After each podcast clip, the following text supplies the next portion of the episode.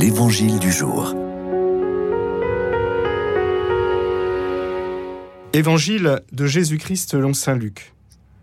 En ce temps-là, Jésus disait à ses disciples, Soyez miséricordieux comme votre Père est miséricordieux. Ne jugez pas et vous ne serez pas jugés. Ne condamnez pas et vous ne serez pas condamnés. Pardonnez et vous serez pardonnés. Donnez et l'on vous donnera. C'est une mesure bien pleine, tassée, secouée, débordante, qui sera versée dans le pan de votre vêtement. Car la mesure dont vous vous servez pour les autres servira de mesure aussi pour vous. Frères et sœurs, seuls les miséricordieux ressemblent à Dieu le Père. C'est cela le chemin, le chemin qui va à l'encontre de l'esprit du monde, qui pense le contraire, qui n'accuse pas les autres.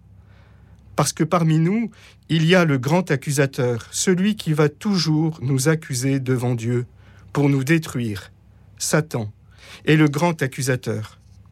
Et quand j'entre dans cette logique d'accuser, de maudire, de chercher à nuire à l'autre, j'entre dans la logique du grand accusateur qui est destructeur. La seule accusation licite que nous avons, nous chrétiens, c'est de nous accuser nous-mêmes. La seule demande que nous avons à formuler est de nous reconnaître pauvres pécheurs, bien-aimés de Dieu. Pour les autres, seulement la miséricorde, parce que nous sommes enfants du Père qui est miséricordieux. Le pardon de Dieu est gratuit, sans mesure et sans limite, si ce n'est le, les refus que nous lui imposons. Demandons-lui d'ouvrir nos cœurs aussi largement que le sien.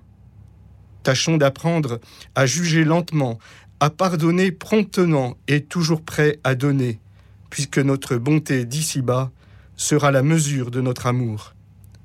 Retenons ce message évangélique et tâchons de le mettre en pratique au moins une fois par jour.